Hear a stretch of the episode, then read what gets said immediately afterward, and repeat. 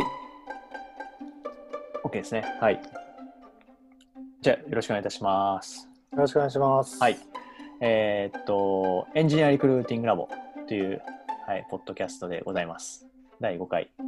名前はまだ変わるかもしれないです。はい。で、毎回ゲストをお呼びしてるんですけど、えー今回第5回、えーっと、ラプラスの HRBP ですね。HRBP の、えーっと千田さんにお越しいただいてます。よろしくお願いいたします。よろしくお願いします。お願いします。ミッツとかって呼ばれてます。あよ呼ばれてる？僕は呼んでます。ミッツ、ミツオさんって呼んでます。はい。はい。じゃあ、まず、えっ、と、みつおさんの方から、えっ、と、簡単に1分ぐらいで自己紹介をお願いいたします。はい。えーラプラスで HR ビジネスパートナーというものをやっている、えー千田和弘と言います。えーまあ、HR なんですけども、えーよりその事業とかに入り込んでいったりとか、えーみんなのパフォーマンス出したりとか採用だとか、まあ、人にまつわることは何でもやるという仕事をやっています。あと最近だとエージェントとしてそのキャリアアドバイザーみたいな仕事も一部やってたりとかします。はい。ありがとうございます。いや、マジで、人、なんか人に関わること本当に全部やってらっしゃって、あとは、みつおさんが発信する、まあ、採用っていうか、どっちかっていうと、その組織のあり方とか、えっ、と、個人のパフォーマンスをいかに引き出すかみたいなうん。発信、アウトプットは本当にいつも見てます。っていうか、個人的にすごい参考してます。あありがとうございます。はい、そんなみつおさんが来てくれました。はい来。ました。はい。で、えっと、今日のテーマなんですけど、えーもともとそのカジュアル面談どうすんのみたいなあの話で、ちょっと振り出しはしてたんですけど、というよりかは、なんか、えっと、まあ、本当に三尾さんが一番得意な領域、っていうか、まあ、思いがある領域ですかね。えっと、まあ、採用した人、まあ、採用した人に限らないか、えっと、人のパフォーマンスをいかいかに引き出すかとか、えっと、はい、パフォーマンスをいかに最大化するか、えー組織のパフォーマンスをいかに最大化するか、最大化するか、みたいなところを、はい、ちょっと深掘っていければなと思ってます。はい。はい、よろしくお願いします。よろしくお願いします。頑張ります。はい、ありがとうございます。早速というか、これちょっと切り込み方が難しいんですけど、質問が難しいよね。切り込み方が難しいんですけど、うん。あーちょっと背景から聞いてみようかな。はい。なんかし、結あの、まあ、普段一緒にいる身としっていうか、同じ会社の社員としては、かなり思い入れが強いっていうか、その、そこに対しての思いをすごい感じる部分があって、えっと、うん。まあ、その人の、えー本当にポテンシャルをちゃんと引き出すとか、パフォーマンスを再現するみたいなところの思いが強く、はい、感じてるんですけども、なんかそそれのなんか背景というか、バックボーン的なものってあるんですか、そうですね。えっ、と、まあ、もともと、この社会人としては、なんかエージェントから僕は入ったんですけど、一時期あの採用の仕事をずっとやってて、はで、なんか、うん20代の中盤ぐらいですかね。うん。まあ、20代のうちに1000万稼げるようになりたいまず最初思ってて、はい。まあ、そうなれたらその社会人としてビジネスマンとして、まあ、一流って言えるからみたいなことを考えてて。で採用一通りやったから次は反対にそのなんだろうなリストラの仕事とかをやってみたいなって思って、はい。そのなんだろう、うんまあ、いい人の採用だけじゃなくてそのなんだろう悪い人を切るみたいなところも、うんうんうんまあ、若干興味があったんですよね。はい。当時は生きてたから。で、アウトプレイスメントという仕事があって、はい。あのーまあ、要は早期退職制度とかを使って、そのパフォームしてない人たちを外部にセカンドチャンスとしてこう出ていってもらって、うんうん売り増しの退職金を支払ってみたいなことを、まあ、やってるコンサルみたいなところに入ってでそこで、まあ、リストラの仕事の一部のお手伝いとかあとその実際にセカンドキャリア制度に乗っかった人のはい。転職先を見つけるみたいな仕事もやってたんです。よ。で、えー何件かやったんですけど、まあ、一番思い入れが残ってるのが和歌山でやった仕事でえー、あの和歌山に営業所を立ち上げるところからやってで、ねあんまりあんまり具体的に言うとどの会社か分かっちゃうんですけどの時点でだいぶ絞られますか まあら。ちょっと大きな会社が、はい。あの人減らすっていう話で,、はいで。そこのおっさんたちとはい。話してそのどういう仕事がいいですかねとかでその人たちを雇ってくれそうな会社にこういう人いるんですけどどうですかねみたいな話とかを、まあ、やるわけなんですけど、まあ、50ぐらいでもともと1000万ぐらいもらっててうん。その会社しか知らなくてうんうん。で、まあ、なんかそういう制度に載せられちゃうぐらいだから、まあ、やる前の時は問題があるやばい人たちなのかなみたいな気うんう持ちでんやり始めたんですけど、うん。はい。まあ話してみると普通にいいおっさんたち、はいはいはい。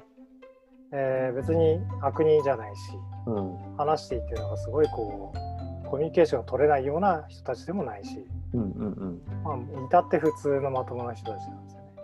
うん。でその人たちのまあ、和歌山なんであんまり仕事がなくてはい。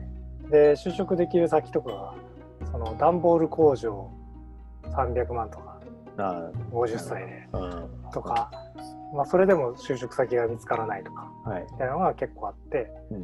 まあ、だんだんこう元気がなくなっていくわけですよ。そういう人たちうんうん。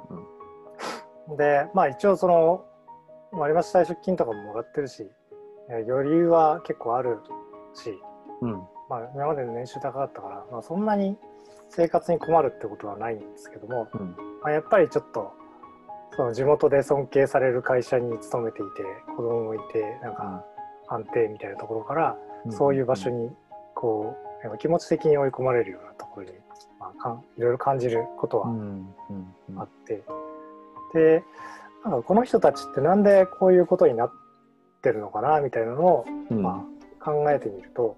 うん。なんか結局のところその何十年間その経会社がその人たちを切らなくてもよかったような利益体質とか経営状態にうん持っていけてなかったことが結局根本の原因で、そうですね。うん、でまあなんかその人事とかって結構採用の時は偉そうに するわけですよ。はい。あは。ないたはこれはダメだとかはい。あのあなたは優秀だとか言って見極めてで、まあ、内定出す人にはもうあなた最高だから一緒に働こうみたいなことを言ってはい採用すると、はい。はい。で実際にこう採用したら結構現場のマネージャーにこう、まあ、簡単な研修とかやってそのもう頭流したって感じでこう投げちゃってうん。で、えーその人たちがこう 何十年って働いた後にまあなんか活躍その人たちはなんか日常的にあなたもっと改善しなきゃいけないですよとかもっと能力開発してましょうよみたいなのがありゃいいんですけどはい。それがなく会社の経営が悪くなった時にある日突然こうあなたはあのそういう対象ですみたいな扱いをして、うん。それはあなたがちょっとパフォーマンスを出せなかったことが悪かったですよねみたいなのにまあ持っていって載せるわけですよね。なんかそう考えるとそもそもそのああなたと一緒にやりましょうというふうに採用した人事が、はい。そもそもその人のパフォーマンスを全部引き出すことがはい。取り組んできたのかっていうとなんかそうは僕からは見えなかったし、うん。うん。うん。結局そのそういう状態に持ってったまあ経営者の人たちとかもいるわけですよね。はい。もちろん経営者は経営者でいろんな苦悩はあったかもしれないですけど、まあ、けどその一方でそういう人のいい人たちがまあいろいろ辛い思いをしている中で結構その人事とかその経営者とかって、まあ、安全な場所にいたりとかするわけですよ。はい。でなんかちょっとこれおかしくないかなみたいなことはまあ当時思ってはい。で、まあ、リーマンの後とかだったんでその、まあ、いろんな会社が縮小したりとか潰れたりとかして、で、まあ、Google とか Apple とかがどんどん日本に入ってきて結構その日本から世界と戦える会社とかって、まあ、当時あんまり、まあ、僕の視野が狭かったせいかもあるかもしれないですけど、まあ、少なくてうん。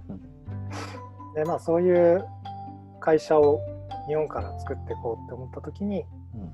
その、まあ、人事、まあ、僕の観測範囲内だとあんまりその日本から世界に勝たせる組織を作る人事とか、うん。えー人のパフォーマンスを引き出して人で勝つみたいなことを言ってる人事は、まあ、当時は少ないはい。はい。どっちかというとそのえー給与減少をいかにコントロールするかとかそのなんだろうなリスクをいかにヘッジするかうん。みたいなところに関心が強い人たちが 多かったように感じててうんうん。でまあなんかそういうロールモデルみたいな人もあんまり見つからなかったんで、えーじゃあ自分がそういうことやってみようかなと思って人事になったっていうのが、もう10年ぐらい前ですかね。はいはい。でそこからずっとまあ一回個人事業になったりとかうん。しながら、まあ、いろんな会社で人事やってるっていうのはそんな感じです。すみません、はい長くなりましたけど。いえいえ。すごい、なんて言うんでしょう。まあ、自分の経験に裏支えされた。で、今これやってますみたいなのはすごい感じましたね。ありがとうございます。で、結構まあ、それを踏まえて、すごい、みつさんってめちゃくちゃインプットをして、はい。で、まあ、インプットっていうのは、もうかなり、論文っていうか、まあ、本とか論文とかをちゃんと読んで、で、知識を体系化して、で、うちの組織に還元しようとしてくれてるっていうイメージなんですけど、その、パフォーマンスを引き出すっていう文脈で、そこの分野って結構もう、あれなんですかね、研究し尽くされたっていうか、ある程度こ答えってもう出てるんですか？難しいですねその。そもそもパフォーマンスって何みたいな話じゃはい。ないですか。それが、確かに。その、なんだろうな、生産性っていう、その、時間あたりになんか物いくら作れたかみたいな話であれば、うん。多分それはある程度見えているとはい。思います。ただその、なんだろうな、結構その数字とかうん。に表しづらいものはい。をどう評価するかとかなってくると、うんうん。あーこれがパフォーマンスだっていうのは結構定義しづらくて、そうですよね。うん結構尺、尺度っていうか、仕事に何求めるかとかも個人、個人で違いますし、そうそう。そりゃそうだな。まあ、個人がすごく個人としては120%達成だけどはい。すごい周りに悪影響を与えてる人とかはいはいだか。ら、それってパフォーマンスとしてどうなのかみたいな、はい切り方によっていかようにでもなる部分だから、そうですよね。そうねだからその組織パフォーマンスっていう見方？その会社が勝つか勝たないかみたいなうんうん。見方が結構一つ自分が置いているパフォーマンスの軸ではあるんですけど、はいはい。それで言うと、まあ、見えてる部分と見えてない部分がやっぱりあってなるほど。見えてる部分はどんな部分なんですか？なんだろうやっぱ Google がやってるようなはい。その領域、うんソフトウェアで、えー、と不確実性の高い部分ではみたいなのだったら、あの心理的安全性とか、はい。他にあといくつかの要素ではい。そのチームの生産性が高いみたいなものはなんか一応定義はされてたりとかしますけど、はい。まあ、単純にあれだけじゃなくて、うんうん。そもそもビジネスモデル自体が勝ってないと いかにチームの生産性が高かろううん。が会社は潰れるんで、そうですね。うん。まあ、それだけじゃないし、まあ、心理的安全性とあとその残りいくつかのその要素がはい。あるからといって、その本当にそれだけで勝てるのかっていうと多分、はい。うんうんうん。結構、今、心理的安全性ってワード出てきましたけど、で、うちでもかなり最近、テーマっていうか話題に上がりますけど、うん。ある程度その、このワード自体が一般に認知されてきた分、やはり、あなんか、誤った捉えられ方というか、うん。はい。っていうかまあ、それをさ初めに言い出した人、もしくはそこを掘り下げてる人にとっては、あの、いや、違う、まあ、違う意味合いの言葉なんだよな、みたいなケースがすごい最近あると思うんですけど、うん。そういう皆さんに向けて、こういう心理的安全性とは、と簡単に、簡単に言うとどんなものなんでしょあーそうですね。まあ、なんかチャレンジしても、自分が、あの、何かしら被害を受けないというふうに確信できている、その個人的な心理的安全性と、チームに共通している心理的安全性みたいなのがあって、う。はいはいはい。うん、だからそれ自体がまあそのエドモンドソンっていう人が定義した心理的安全性うんうんうんだと思うんですけど、まあ、結構それもじゃあどうやって心理的安全性を作るのかっていうとそもそもこう安心感がなきゃいけなかったりだとかはい。その、まあ、それ以外にもいくつか要素がありますけど。だからそういうものをこう明確にこうこれって切り分けづらい。うんですよねうんうん。選考要条件としてそのそもそも会社自体が支援的であるかとかはい。その人間関係が良いかとかうん。そういう選考指標があって心理的安全性が高まるとか。うんうんその心理的安全性っていうものの切り口も結構人によって新しい切り口を作ってたりとか。へえ。そう。なんか日本でもこの間心理的安全性の作り方みたいな本が出てて、へえ。うんそこだとなんか柔軟性とか。うんうん。いろんな要素をまた取り入れて語ってましたね。うん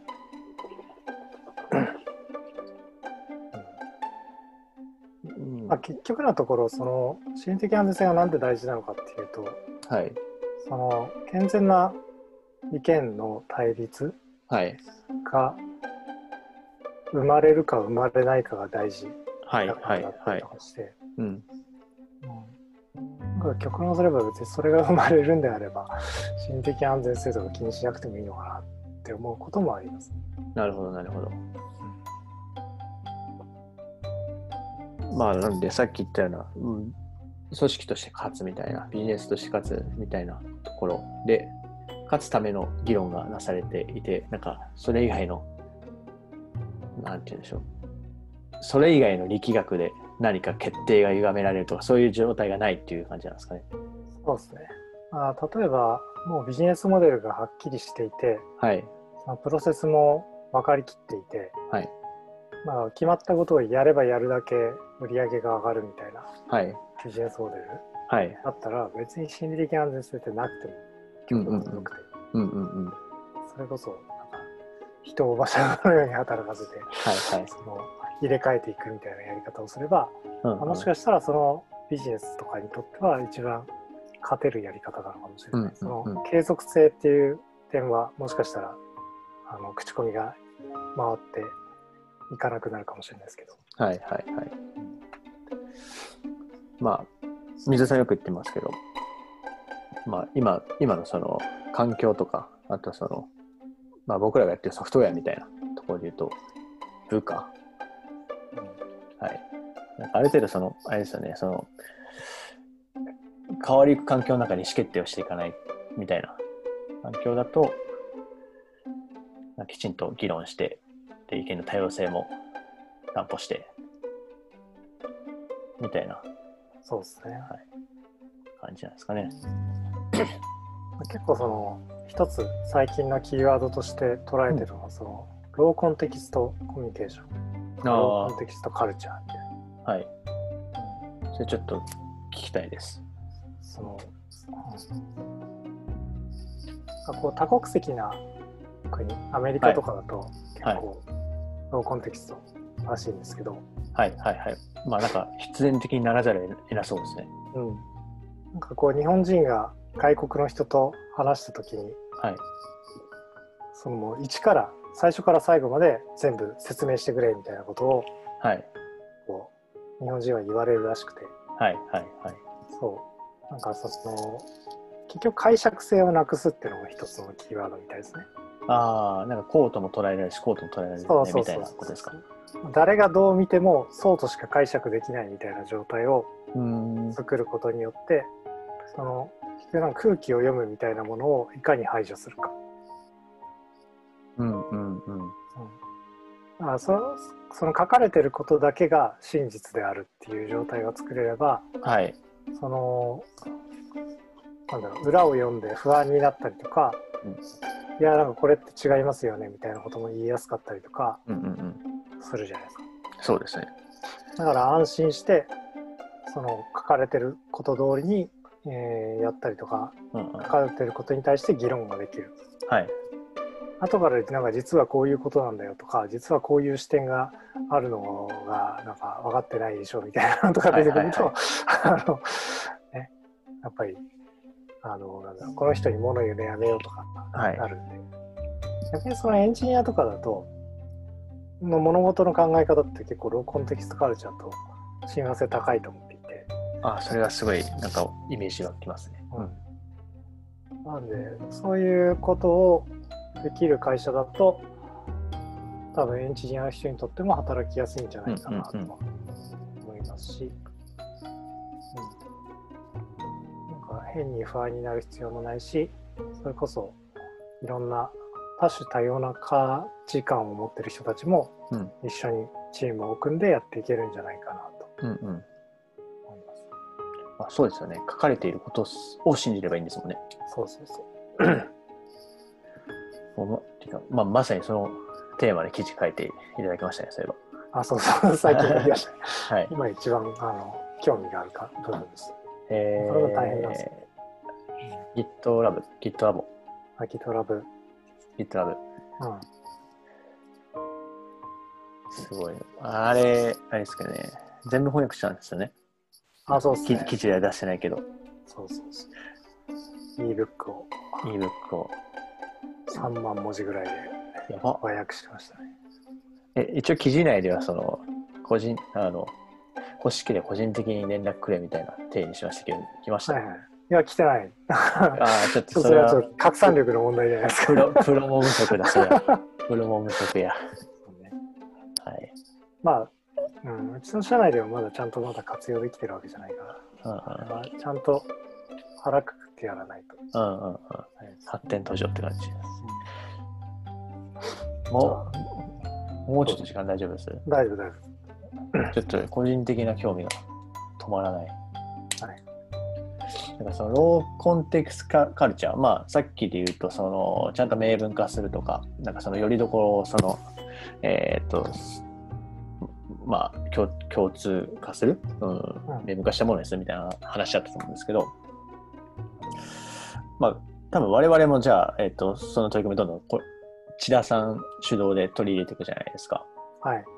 なんか他に必要な要素っていうか、じゃあ仮にじゃあそれを実践しようとした他の企業があるとして、な何からやっていくといいよみたいなのってあります？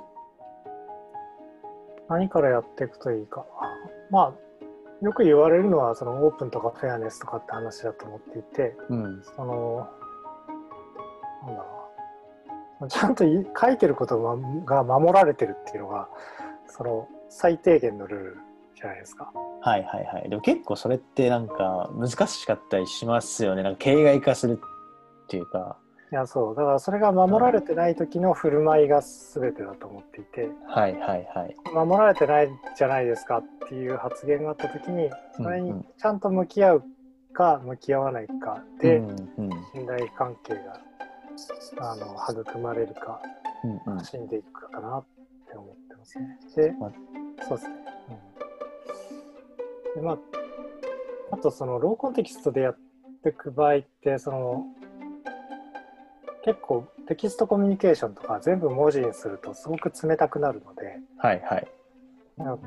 それが攻撃的と捉えられかねない特にあの、はいはいハイコンテクストのカルチャーから来たうんうんうん。にとってはなのでそれがちゃんと、まあ、安心できるようなコミュニケーションのルールをちゃんと作るとかうんうんうんその味方なんだよ仲間なんだよっていうのが実感できるようなその仕事以外のコミュニケーションみたいなものの重要性みたいなものも最近あの大事だなというのをはい。身をもって経験しています。いや、もって。でも一個やっぱ思い当たるっていうか、うんはい。